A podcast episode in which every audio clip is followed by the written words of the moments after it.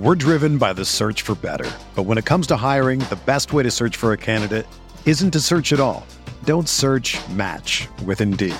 Indeed is your matching and hiring platform with over 350 million global monthly visitors, according to Indeed data, and a matching engine that helps you find quality candidates fast.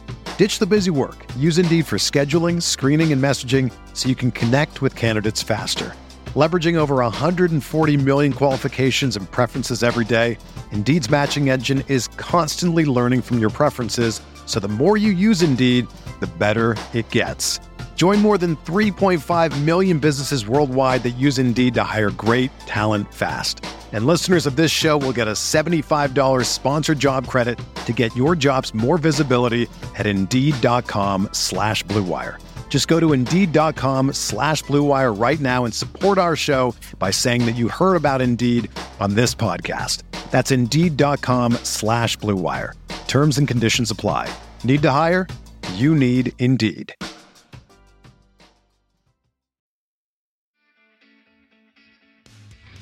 What's up, RotoViz listeners? It's Colin Kelly here, executive producer of RotoViz Radio and one of the co hosts of the RotoViz Overtime podcast. I just wanted to drop by and say thank you, as always, for listening in to another RotoViz Radio production. As a loyal podcast listener, you can save yourself 10% off a RotoViz NFL pass right now at rotoviz.com forward slash podcast or by simply adding the code RVRadio2021 at checkout. That'll get you access to all of the content and tools on the RotoViz website, the best tools and content in the business for the best listeners in the business. As always, we do appreciate you listening to each and every show. And if you do have 5, 10, 15 seconds to spare, please drop a rating for today's show on your favorite podcast app. It is much appreciated. With all that said, thank you once again for tuning in. I hope you have a great day. Now let's get back to the show.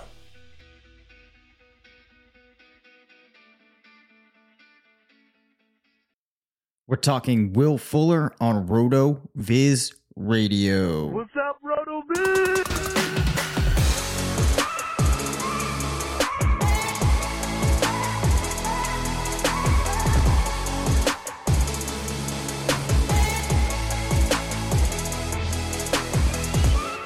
Welcome into the RotoViz Fantasy Football Show. I'm Dave Caban, one of the owners at RotoViz.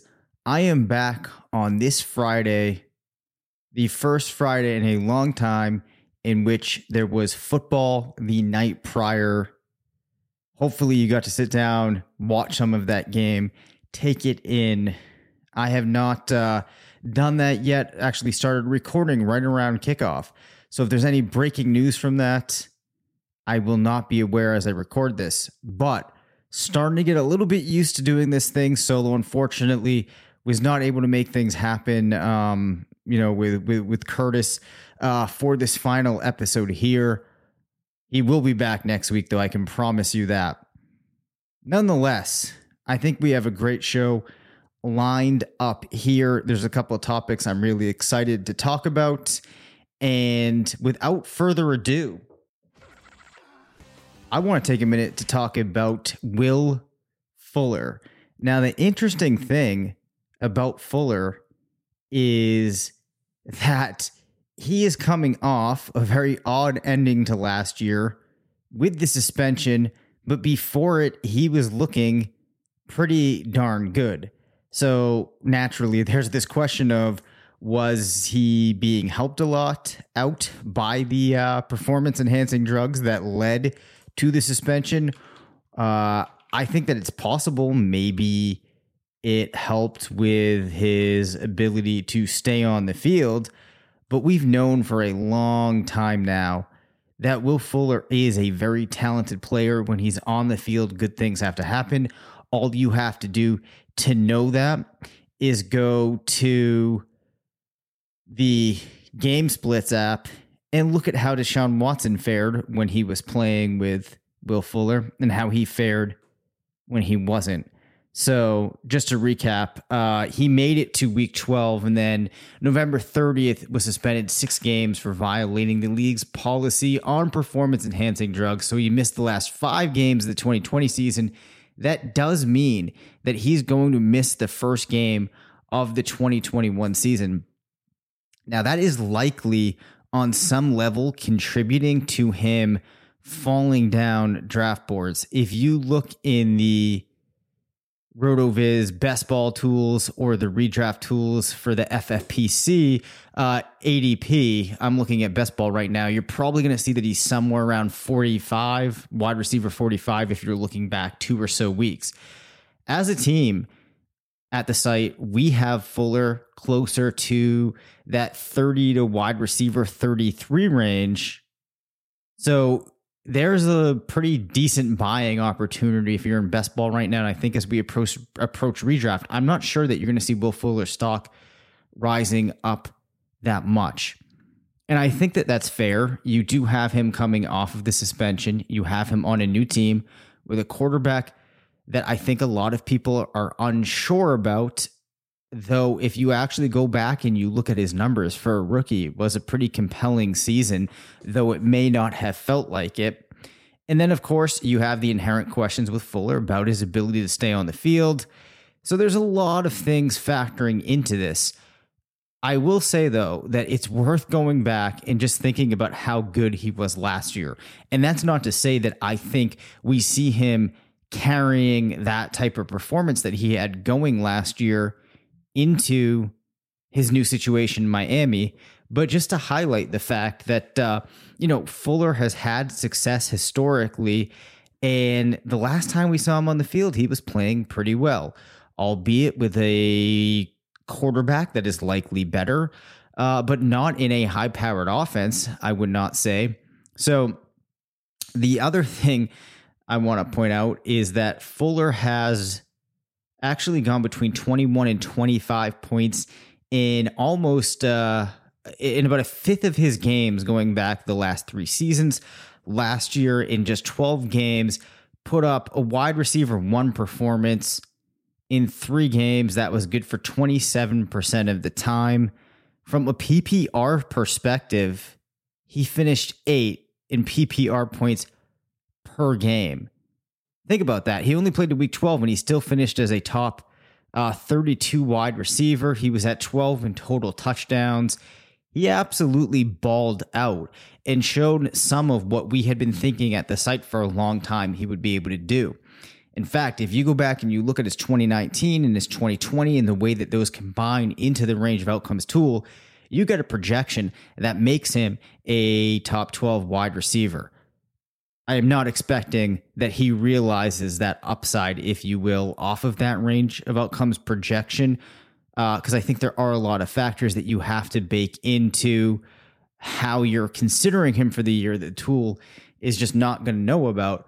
But that, that there's a lot of lot of positive signal for Fuller uh, to overcome or to maybe compensate for some of the things that drafters are worried about. So we see him now going at wide receiver 45, which is fantastic because you can now get in on a player like Fuller who has a very decent chance of being a wide receiver two. If he's not a wide receiver two, I like his chances of being a wide receiver three. And you can do that at a very late point in the draft. Uh, so it presents an interesting opportunity. Fuller has been in the league for some years now, though, uh, but he's still uh, only 27. He will not turn 28 until next April. One of the things I spent some time looking at this afternoon was Tua uh, Tagovailoa and how he performed last year throwing the deep ball. So, in terms of actual shots downfield, he only threw downfield uh 15 times, right? Had 15 drop back or excuse me, 15 attempts in which he went downfield throwing an air yards total, so a throw distance of 25 or more. Only did that 15 times. However, though, he actually has one of the highest um catchable percentages of all quarterbacks with 60% of his deep throws being deemed catchable uh, so that's actually pretty impressive. Um, now, of course, you know, maybe that number goes down if you increase the sample, but um, that should be encouraging as we all know that Fuller is that downfield threat. We'd love to see him be able to establish himself in this Miami offense when he's going to be playing with another player that is very speedy, I believe to be very talented in Jalen Waddle. So should be pretty interesting. I don't think that we need to go too much further into what Tua means for him in this offense. I think the key point here really is just that we have a player who can easily outperform his ADP where he is. Um, until the ADP starts to creep up, I don't think we really need to pop into all of those other factors all that much. We're driven by the search for better. But when it comes to hiring, the best way to search for a candidate isn't to search at all. Don't search match with Indeed. Indeed is your matching and hiring platform with over 350 million global monthly visitors, according to Indeed data, and a matching engine that helps you find quality candidates fast. Ditch the busy work. Use Indeed for scheduling, screening, and messaging so you can connect with candidates faster. Leveraging over 140 million qualifications and preferences every day, Indeed's matching engine is constantly learning from your preferences, so the more you use Indeed, the better it gets. Join more than 3.5 million businesses worldwide that use Indeed to hire great talent fast. And listeners of this show will get a $75 sponsored job credit to get your jobs more visibility at Indeed.com slash BlueWire. Just go to Indeed.com slash BlueWire right now and support our show by saying that you heard about Indeed on this podcast. That's Indeed.com slash BlueWire. Terms and conditions apply. Need to hire? You need Indeed. Whether you're a world class athlete or a podcaster like me, we all understand the importance of mental and physical well being and proper recovery for top notch performance. That's why I'm excited that Unifyd Healing is sponsoring podcasts on the Blue Wire Network. Unifyd Healing is a new and super innovative global network of wellness centers powered by Energy Enhancement System, or EE System. If you haven't heard of the EE System yet, then you'll want to listen up. This technology promotes wellness, deep relaxation, purification, and rejuvenation. Wherever you are across the globe, access to a center is easy and affordable. Interested in experiencing the EE System technology for yourself? Go to unifydhealing.com slash bluewire to learn more and find a center near you. That's unifyd, U-N-I-F-Y-D, healing.com slash bluewire. No material or testimonials on the Unifyd Healing website are intended to be viewed as medical advice or a substitute for professional medical advice, diagnosis, or treatment. Always seek the advice of your physician or other qualified healthcare provider with any questions you may have regarding a medical condition or treatment and before undertaking a new healthcare regimen, including EE system.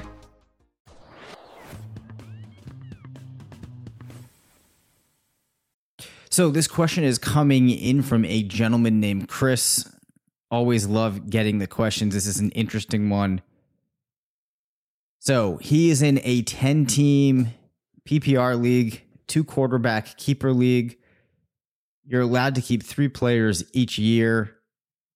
And you can keep a player for three years, but they move up two rounds in the following year. So he has four players he's trying to choose between.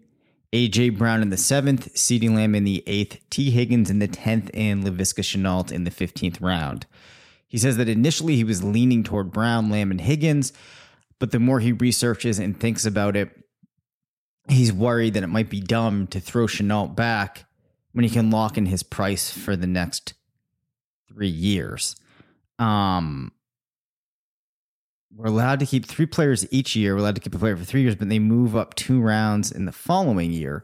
So I think what that means, though, is that if you keep Shenault and you do it for three years, he's going to go 15 to 13, 13 to 11, 11 to 9.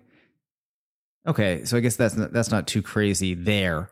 Um, he says that he's thinking of roster construction and leaning towards hitting on wide receiver early, paired with an elite tight end, followed up by a few high end quarterbacks and going full zero running back.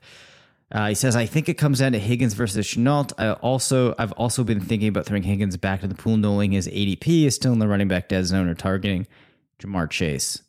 This is an interesting one. Um, yeah, this is a really interesting one. So generally, when I'm thinking about my keepers, and I'd imagine this is how a lot of people approach it, you're thinking about which of your options are the most scarce resource. So, which players would you not be able to replace?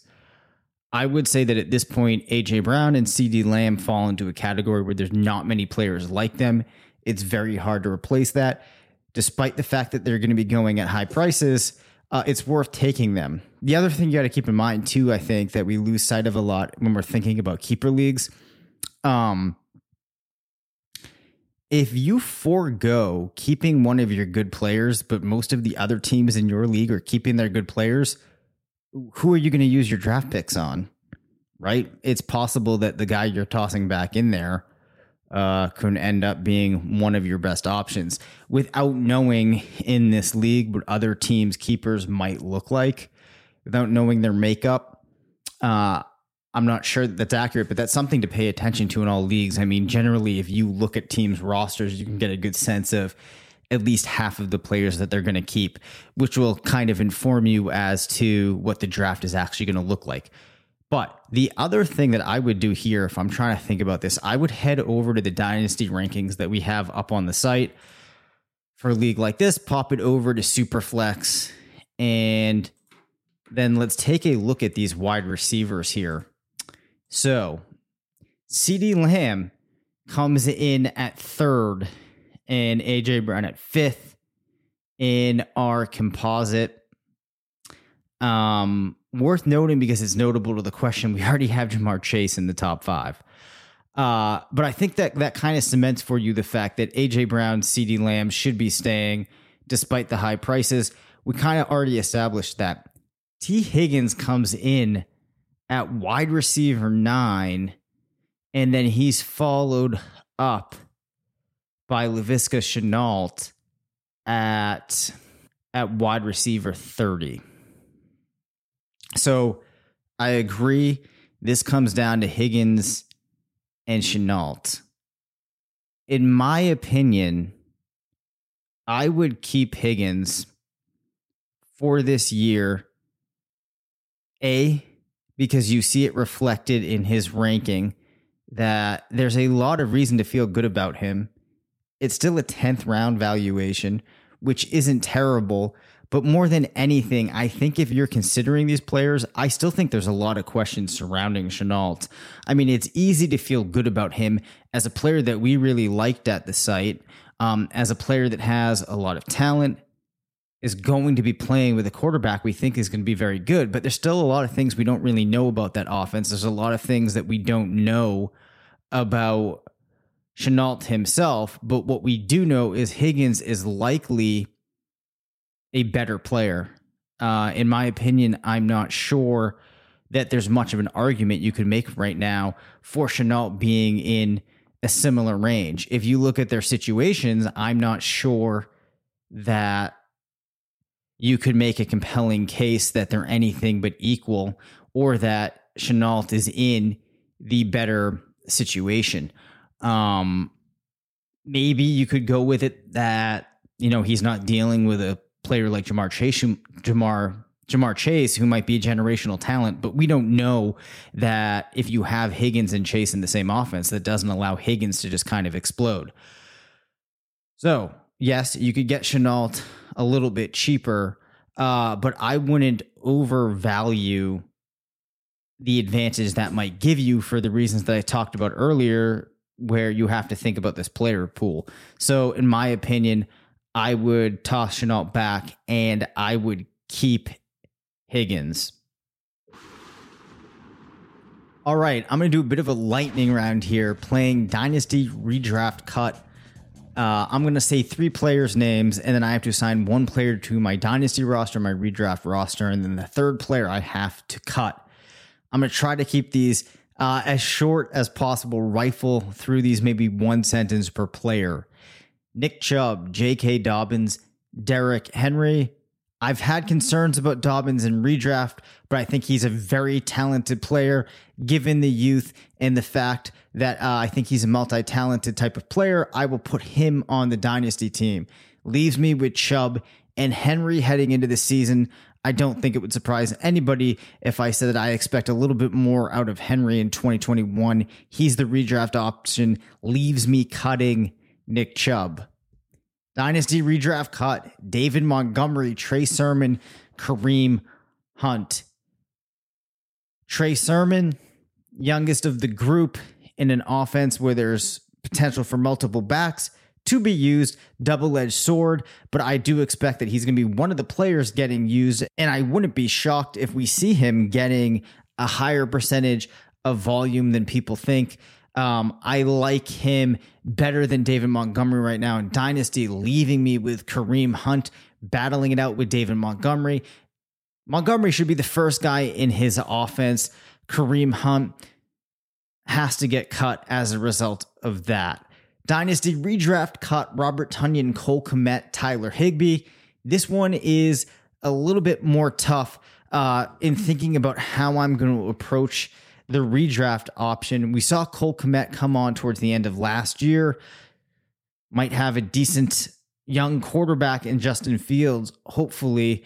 Uh, but I think that as a prospect, Kmet looks pretty looked pretty good for that class that he came out in. I'm going to keep him on the dynasty team. I was surprised when I went through my projections with where Tyler Higbee came out heading into this year. That said, uh, Robert Tonyan definitely had chemistry with Aaron Rodgers last year. There's some players to contend with in the Rams offense for sure, even if uh, Gerald Everett is no longer there. Um, but I think that I do have to go with Tonyan when I look at the full situation. Just think that there's more runway for him to remain a prominent part of his offense in comparison to Higbee. And then finally, to close things off, Jalen Hurts, Justin Fields, Ryan Tannehill. I am not buying into the fact that we see Deshaun Watson ending up in Philly. And it's interesting. There's a player that we have not seen play in Justin Fields. We've talked about how much Curtis and I like Jalen Hurts. Truth is, though, I actually think that you could make a case, and there's a decent chance that Justin Fields is a very good NFL quarterback, potentially better than Hurts. Uh, I'm going to go with the player that a team went out to get in the first round. I think that Fields and Hurts, even if you think the talent level is the same, that is a little bit of a tiebreaker. Uh, personally, feel I think that Fields is probably better than Hurts, although I do like Hurts, which leaves me between Hurts and Ryan Tannehill for redraft this year. I will go with the upside that we've been talking about, take Hurts, and that leaves me cutting Ryan Tannehill. So it's Friday. Curtis normally sends you off with some nice inspirational, um, motivational type of message. I am just going to go with I'm very happy that we're approaching this season, that football is coming back. Take a little bit of time to relish that. Start doing the things that you need to get done, the projects that you've been promising somebody you're going to work on around the house or somebody that you've been trying to meet up with, hang out with, family members that you owe a visit, owe a phone call. Do it now, get it out of the way so that once this season is here, you can just park yourself on the couch and watch football all weekend. Looking forward to uh, getting back into the normal routine next week, and we will see you then. Thanks for listening to the RotoViz Fantasy Football Show. Don't forget to rate, review, and subscribe. Follow us on Twitter at DaveCabanFF and at CPatrickNFL. Email us at rotovizffshow at gmail.com. Visit rotoviz.com forward slash podcast for more information on listener only discounts. And until next time, thanks for stopping by.